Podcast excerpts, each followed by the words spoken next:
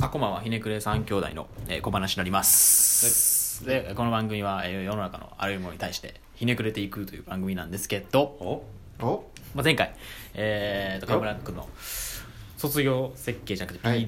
PDP の、えー、とお話をお聞きして、まあ、もうちょっと深掘りしていこうかというところで、もうちょっと聞きたいことあるなっていうところで、そうですねまあ、次回持ち越したんですけど、まあ、今回その続きでよろしくお願いします、はいお願いしますなんか詳しく聞きたいなと思うのは実際、はいなんかこう相談所的になったっていうところまで聞いたんですけど、はい実際どんな計画やったんですか、うーんとうーんそれがね全部こう本当はこうハードで解決できるような場所にしたかったんでうすよ、んでもなんかこう最終的なこうえちょっと待ってくださ、はいい、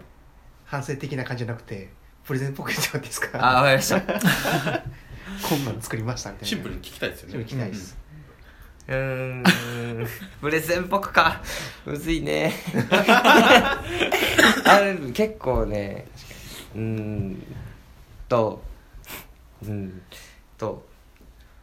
問題点はっきりしますよね、その美容室難民みたいな人たちに対してアプローチしていくっはいてところがあって、はいでそれに対してどうどんな解決策をその時は提示したんですか、いやなんかやっぱりねそその当時自分が美容師で働いた時は、うんなんか周りの美容室ってなんか本音で言うといけてないなと思ってたんですよ、うんうんうん当時うんうんでなんかそんなひ人たち難民の人たちが、うんなんかいけてない美容室に行ってるのがかわいそうやなみたいな目線でんできたらいいなと思って作ってたんですよなるほどそれでまあ相談所みみたいな感じになったっていう話なんですけど、うんそれはなんかえっ、とある美容室に来たらまあその堀江の美容室で設計したんですよ、うん僕が働いたところうんうんんで計画してうんでまあそこの環境っていうのがあるえっ、とネットワークみたいなのが美容師さん同士でこう結構出来上がっていて、おーでなんかまあある技術を持った人たちがネットワークを持ってるっていう状況だったんですよ、うんでその人たちのネットワークで、えー、と来た人たちがどういう人なんかみたいなのを、まあ、対話できるような場所を作ればなんか難民って解決できるんじゃないかなっそれ美容師さんの中でてもはい、そのスペシャリスト的な技能を持った人たち同士がそうですこねうネットワークでつながってる状況があるんですね、はい、でなんかこうまあそれをこうそれ結構ソフトな話にするなると,、えーとまあ、ルーティン化してこう、うん相談するうん人みたいなにして、じゃああこの人ってこういう人なんやったらあこの美容室行けばいいんじゃないかなって僕切ってても思うんですよ。ああコンシェルジュ的なこの人俺じゃないよなってあるんですうーんよやっぱり美あ容の師人と違うとこの人とは、なるほど、やったらあの人に切ってもらった方が絶対この人もいいんやろうなみたいなのがあって、ってういう感じでなんかそれをなんか作られへんかなと思うーんった感じですかねそれどどう作ったんですかはえっ、とその美容室でえっ、と一個そういう相談所みたいな施設を作ったってことですか、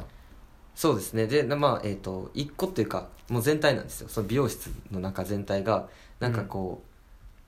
相談のためのブースみたいなそうですができててそこでは髪の毛切れるようなスペースなんてなくて、んその美容師さんと、ほんとコンシェルジュ的な感じです、うっんていうなんか、えーもう結構模型は作ったんですけどうんもう何もないところにいくつかのテーブルを置いてっうんていう感じの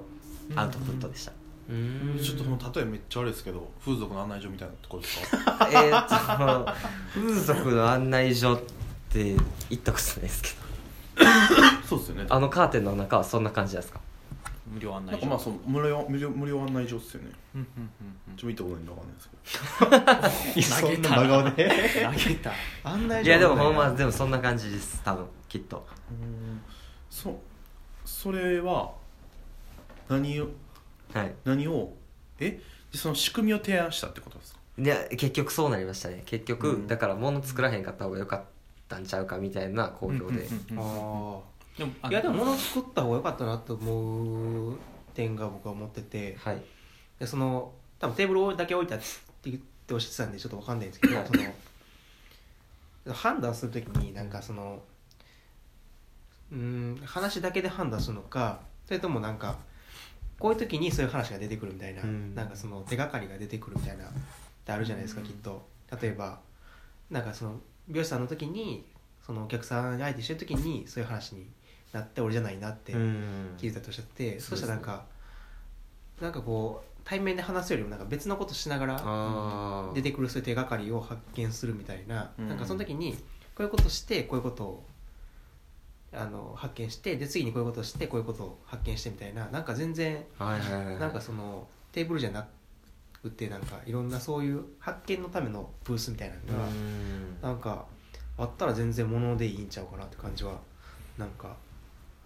はい何を思ってそのこの人は自分に合わへんなって思うんですかえ切っててなんかそのなんなんでしょうね まあ自分の得意な紙質みたいなのも実はあるんですよああ得意不得意な方もそれもあるってことねありますはいなるほどでなんかまあ一緒に働いてる人とかやったらこの人はどういう人の髪髪の毛に強いかみたいなのを知っててて毎日カット見てるとそうやったらなんかなんか紙質を見ればそのコンシェルジュができるってやったらそのスペースでは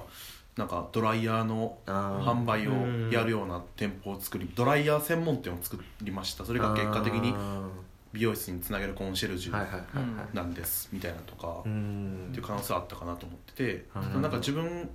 の卒生は完全に仕組みだけではい行ってうん自分物作ってないんですよへええですよね多分うん意外です作っねてないなんか映像とか作ってたけどなんか映像ブランディングツールだけを作ったんですよへえパンフレット映像プレゼンシートはいでもなんかだからなんかそっちで詰めるうん方法も自分あったなと思っててうんはいむしろうんなんかそ自分やったら絶対そっちで攻めるなと思ってうんやりたいななんかそれがねなんか就職活動にもつながったっていうところなんですよねうんなんかそ多の分 就職の話に行く前には いもうちょっといやいまあや確かにそうなんですそけどのはだいか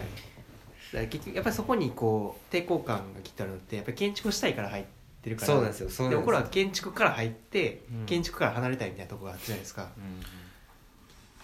うん現プロダクトリーターも結局そういうことでしょ根っこは遅いみたいなもっと早いとこみたいな話からあでーどんどんそ早うですくねなってってるじゃないですかそのブランディングまでいくと、でもなんかその嫌っていうよりかは別に自分の中で建築以外のことを知るつもりがなかったんですようんプロダクトに行くこともだからなんか、うん、自分ずっと聞いててうんなんかその建築っていうものがもの作るだけっていう風になってたのはなんでなんかなってすごい思ってて、ううんんそうだよねさっきのバウハウスの話うんはいかはらいビダル・サスンの話もねはいだって美容室でも髪切ることははい建築とかいろんなこと学ばなあかんってなってた環境をや、っはいあじゃないですかあったわけですよねはいてなった上で建築入ってはいなんかこれも建築やってならなかったんかなっていうあのね他ことも、それはなんかうーんとよく考えてたんですよ実際うんよく考えてたんですけどあえて絶対そこはもう決めてたんですよなんかあの卒業制作をする時点で絶対最後はものを作らんとなんか僕はなんかちょっとねそこうんこじらせてるところがあるんですけど 絶対なんかこう一回決めたらやりきりたいなと思うタイプで、だからこう物作るって決めたったら物でやりたいし、なんかその学生のうちにこうなん、うんアウトプットを物でする方法みたいなのをちゃんと学びたかったみたいなところが、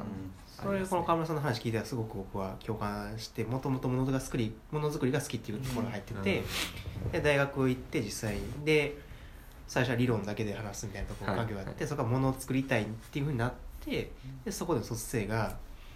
あるっていうのはやっぱりものに落としたいっていう気持ちはすごく強かったでわすぜもうそれはね譲れなかったんですよいいろんな人に言われたん ですよ何年あ何年なんですか物でやりたかったんですいや専門学校専門学校2年ですあじゃあかる二年じ間ゃあ知らないですねうん僕ら多分それまでのうんプロセスとしてはいいっぱいその機会はあるんですよ、うものん物作る機会っていうのはは、いはだかいらそこで消化しきれるって消化しきれるうんみたいなところあるんかなと思ってて、しかも大学いきなり大学で入るとそうやって考えるのがまず難しいじゃないですか、うん考えから入る方が難しくて、うんとりあえず絵描いた方が楽みたいなとこから入っていくのもあってで大人になってからってやっぱ考えちゃうじゃないですか好きまあそれは多いんですそううのよがすごい大きいと思うんですなんか多いんですよそういう人がだからそういう意味そのそうそう木村が言ってたでしょあのあの頑張ってる人は多いって あークラスの中でなるほどその多分ね第一人者ですよ僕は頑張ってるけど頑張ってるけどそこが壁になるってことそうなんですよ、ああ物が壁になるんですねはい、もだっとから軽薄に物も一緒に考えたいみたいな、うん重く考えすぎずにのためには一回思いっきり重く考えるべきやなと思っててあーそれがなんかマイナスされたものなんかなマイナスされて魅力的なデザインってそういうことなんちゃうかなと思っててだからそういう意味では逆にじゃあ物でできる美術美容室の新しいあり方みたいなことあ逆にそこを軸にせんかったのはなんでなんかなっていうーうんすごいそこ純粋に美術じゃあ美術じゃない美容室としての問題解決に行っててはいでそれを最後物に強引に落とそうとしてるじゃないですか、はいはいそうやったら最初からなんかその物やからできる建築やからできるうん新しいみたいなとこに、うーんもうあったのかなって気がしてそうですねなんかそれねん言い訳になっちゃうかもしれないですけどなんか時間があるじゃないですか卒生ってあでいろんな研究していくとちょっとねなんか自分を俯瞰して見れへんみたいなところの話になるかもしれないですーそうねですねなんか建築学んだ上で髪切ってほしかったですけ どね卒生でおもろいよ な建築士がやるカットみたいな、はいはいビダルスタあービダルサスーンが提唱したなるほどあれを再アップデートするみたいな方向もそあれっ面白いなたんかなと思ってもうハサミ作ってもいいかもしれないですもんねいや高評価でさ先生の全員の髪の毛切るみた いな高評価の時に髪の毛のヘアショーとかしても面白いですよめねっちゃ面白いな、うんあ面白いなそれ、うん確かに、空間作ってっていうところでちょっとお時間来たのでちょっとじゃあ次回会社の話ですね事務所行ってからの話はいに移っていきたいなと思いますありがとうございましたありがとうございました、まあ、この番組が良かったらいいねとリツイートよろしくお願いしますそんな無表情に言うなよお願いしますありがとうございました